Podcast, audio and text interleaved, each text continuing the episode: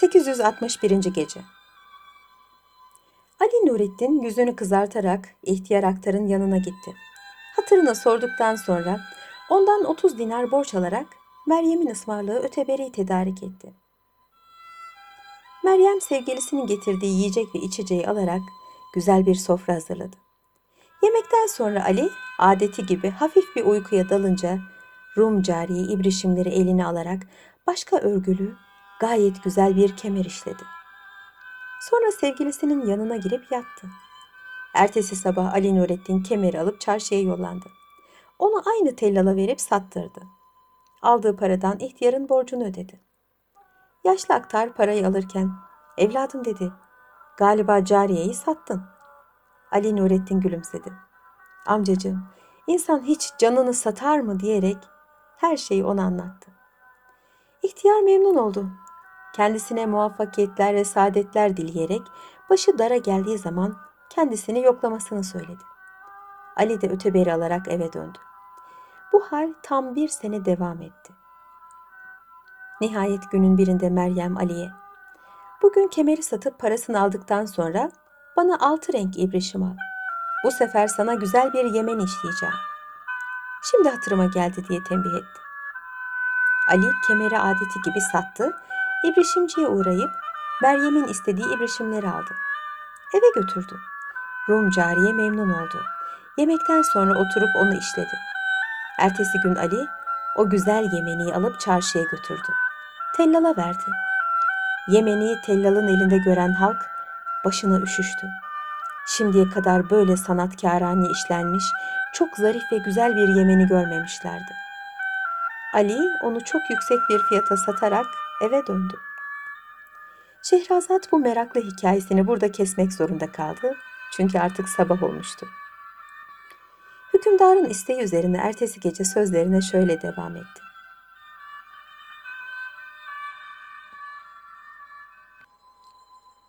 ...862. Gece Bir gece Ali uyurken birdenbire Meryem'in hıçkırık sesleriyle uyandı. Sevgilisine neden ağladığını sordu. Güzel cariye derin derin göğüs geçirerek ayrılık hatırıma geldi. Onun için ağlıyorum dedi. Ali Nurettin onu teselli etti. Biz birbirimize büyük bir aşkla bağlıyız. Dünyada hangi kuvvet bizi birbirimizden ayırabilir? Meryem başını salladı. Feleğe güven olmaz. Evet ben de seni çıldırasıya seviyorum. Fakat su uyur, düşman uyumaz derler.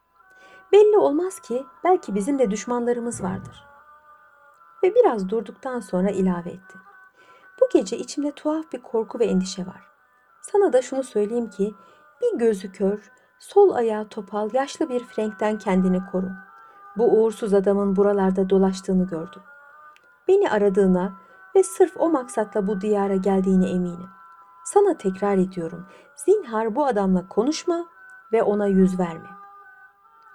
Ali sevgilisinin bir ipek yığınına benzeyen sarı lepiska saçlarını okşayarak sen merak etme güzelim. Tanrı bizi bu adamın şerrinden korusun diyerek sevgilisinin mercan dudaklarına bir buse kondurdu. Ertesi gün Ali Nurettin Bermutat Meryem'in işlemiş olduğu yemeniyi alıp çarşıya götürdü. Tellala verdi. Kendisi de bir şadırvanın kenarına oturdu. O gece uyumadığı için gözleri gayri ihtiyari kapandı. Aradan çok geçmeden bir takım ayak sesleriyle gözlerini açtı. Kıyafetlerinden Frank oldukları anlaşılan yedi kişinin yanına yaklaştıklarını gördü. Onlara dikkatle bakınca Meryem'in bahsettiği o kör gözlü ihtiyarın aralarında bulunduğunu fark etti. Hemen kalkıp oradan uzaklaşmak istedi. Kör gözlü adam önüne geçti ve bizi görünce neden kaçıyorsun? Biz insan yemeyiz dedi. O sırada yanlarına gelen tellalın elindeki yemeniyi gösterip ilave etti. Satılığa çıkardığın bu yemeniyi kim işledi? Ali ufak bir tereddütten sonra cevap verdi. Annem işledi dedi. Gecenin sona erdiğini gören Şehrazat hikayesini burada bıraktı. Ertesi gece kocasının isteği üzerine yeniden anlatmaya başladı.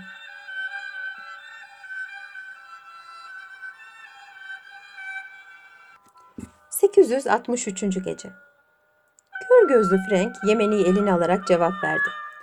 Delikanlı, bu yemeği bana 500 altına satar mısın?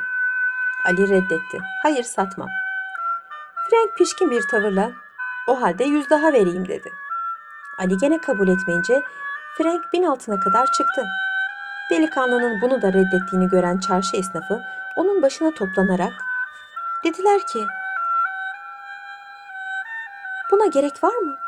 Sat, sat gitsin. Meslektaşlar dedi. Bugün sizin şerefinize bir ziyafet vereceğim. Ali Nurettin'i beraber almak şartıyla buyurun gidelim dediler. Ali Nurettin her ne kadar itiraz ettiyse de esnafın ısrarı üzerine kabul etmekten başka çare bulamadı. Çarşı esnafı sen neden bu Frank'ten korkuyorsun? Biz seninle değil miyiz diyerek onu aldılar. Tek gözlü Hristiyanın gayet mükellef ve iyi döşenmiş olan evine götürdüler. Yine sabah oluyordu. Hükümdar masala ertesi akşam devam edilmesini istedi. Şehrazat da yarıda bıraktığı masalını ertesi akşam şöyle devam etti.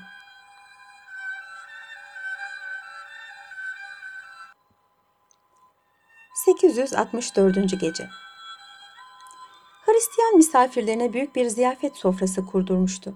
Sofrada çeşit çeşit yemekler, meyveler vardı. Bir aralık eski bir fıçı şarap çıkararak onlara içki ikram etti.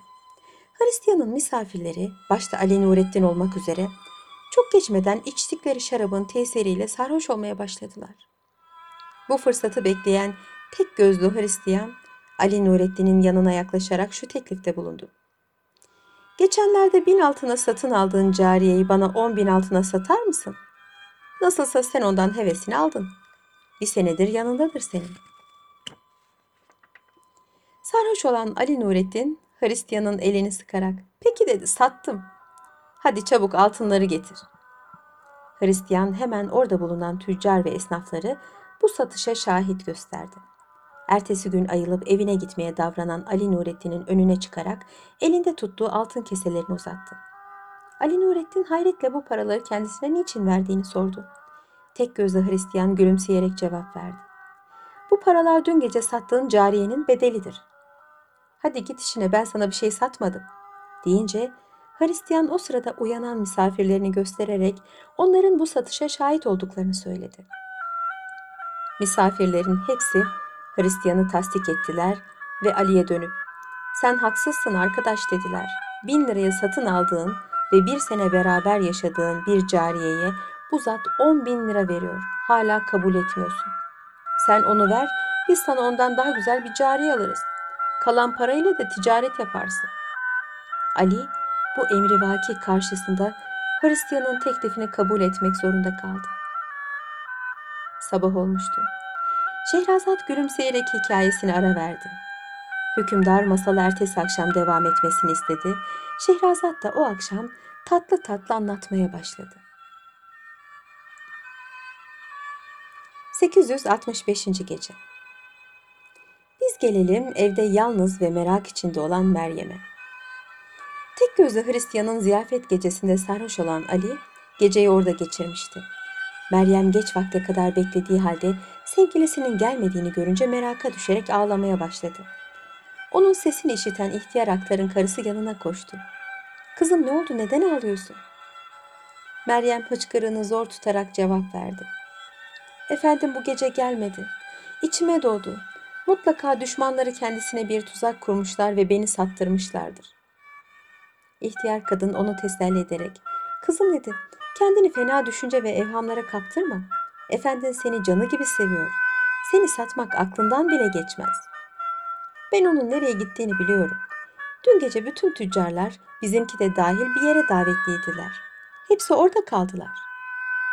Bu sözlerle müteselli olan Meryem yatağına girdi. Korkunç rüyalar görerek sabahı etti. Güneş doğar doğmaz da uyandı. Pencerenin yanına geçerek sevgilisini beklemeye başladı. Biraz sonra sokağın başında Ali Nurettin ile tek gözlü Hristiyanı gördü. Meryem'in yüreği şiddetle çarpmaya, vücudu bir hazan yaprağı gibi titremeye başladı. Bunu gören komşusu ihtiyar kadın, kızım gene ne oldu sana, neden rengin sarardı diye sordu. Güzel Meryem içini çekerek şu beyitleri okudu. Yuvada bir kuş gibi cıvıldardım, öterdim. Kalbimi, ümidimi, nem varsa ona verdim. Birdenbire kırıldı, işte kolum kanadım. Hayatım uçuruma gidiyor adım adım. Şehrazat bu meraklı hikayesini burada kesmek zorunda kaldı. Çünkü artık sabah olmuştu. Hükümdarın isteği üzerine ertesi gece sözlerine şöyle devam etti.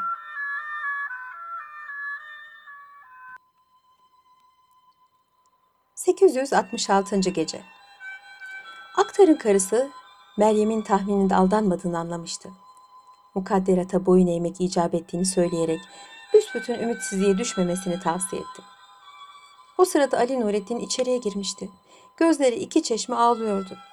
Meryem koşarak boynuna sarıldı ve sen beni sattın değil mi diye sorunca yaptığına pişman olmuş olan delikanlı nasıl tuzağa düşürüldüğünü ve emrivaki karşısında kalıp onu ne şekilde sattığını anlattı.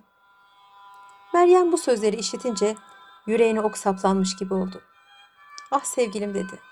Ben sana bu adamın şerrinden kendini kurtarmanı tembih etmemiş miydim? Ali Nurettin ona hak vererek doğru dedi. Onu bağrına basarak ilave etti.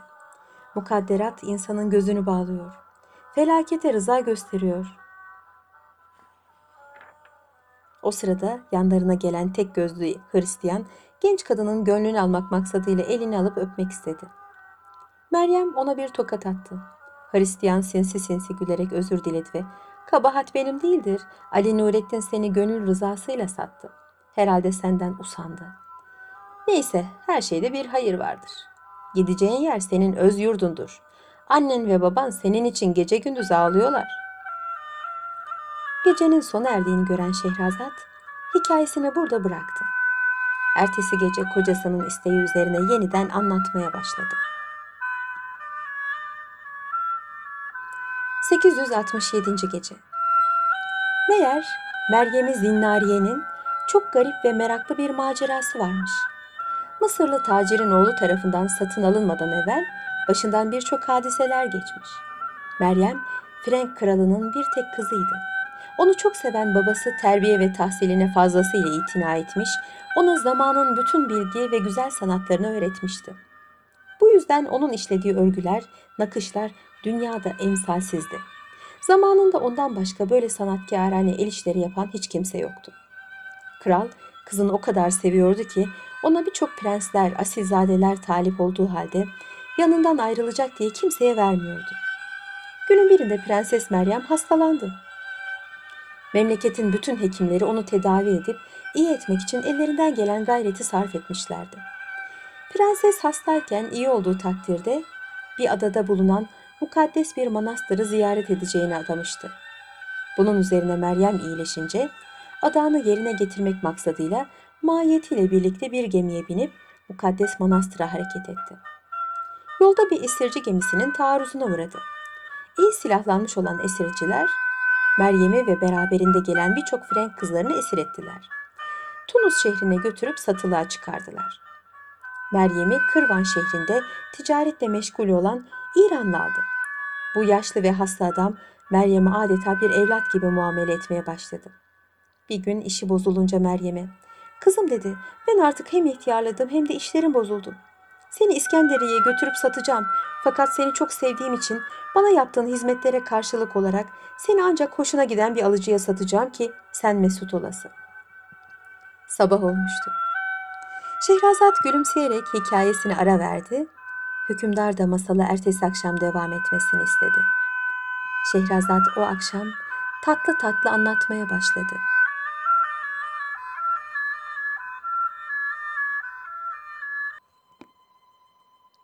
...868. Gece Meryem ihtiyar İranlı'nın bu hareketinden memnun oldu. Onunla beraber İskenderiye'ye geldi ve orada anlattığımız gibi Ali Nurettin tarafından satın alındı. Kralsa kızının bir esir gemisinin eline düştüğünü ve meçhul bir yere götürüldüğünü öğrenince dünyanın her tarafına adamlar salıp onu arattırmaya başladı. Nihayet günün birinde İskenderiye'de onun olduğunun haberini aldılar. Hemen kurnazlığıyla ve başarısıyla tanınmış olan tek gözlü vezirinin yanına birkaç kişi katarak onu bu işe memur etti. Kızının kurtarılması için hiçbir maddi fedakarlıktan çekinmemesini söyledi. Tek gözlü vezir adamlarıyla beraber İskenderiye'ye hareket etti. Orada kısa bir zamanda yaptığı tahkikatten ve bilhassa Prenses Meryem'in kendisine mahsus kemer işlemelerinden onun nerede olduğunu ve kime satıldığını hemen öğrendi. Her gün çarşıya inen Ali Nurettin'i gözetlemeye başladı. Nihayet bilindiği gibi Meryem'i parayla geri almaya da muvaffak oldu. Meryem babasının veziriyle bir hayli münakaşadan sonra onunla yurda dönmeyi kabul etti. Bir yıl beraber mesut bir hayat yaşadığı ve çılgınca sevdiği Ali Nurettin'le vedalaşarak tek gözlü vezirle limana indi. Orada emirlerinde bekleyen gemiye bindiler. Gemi İskenderiye sularından ayrılınca Meryem dayanamayarak ağlamaya ve o sırada kendisine karada mendil sallayan sevgilisi Ali'ye hitaben Allah biliyor ben aşkına sadık olarak senden ayrılıyorum. Daima senin olarak kalacağım dedi. Ali Nurettin ise müteessir, bitkin bir halde sendeliye sendeliye birçok tatlı hatıraları saklayan evine döndü. Meryem'in bıraktığı eşyaları öpüp koklayarak bağrına basıp ağlamaya başladı. Yine sabah oluyordu. Hükümdar masala ertesi akşam devam edilmesini istedi. Şehrazat da yarıda bıraktığı masalına ertesi akşam şöyle devam etti.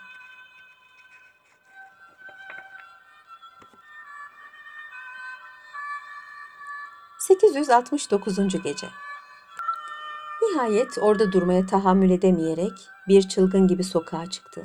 Yolda hem yürüyor hem de Meryem Meryem diye söylenerek dövünüyordu. Deniz kenarına gelince karşısına yaşlı bir bahriyeli çıktı. Oğlum dedi, tek gözlü Hristiyanla gemiye binip giden cariye için ağlıyorsun galiba.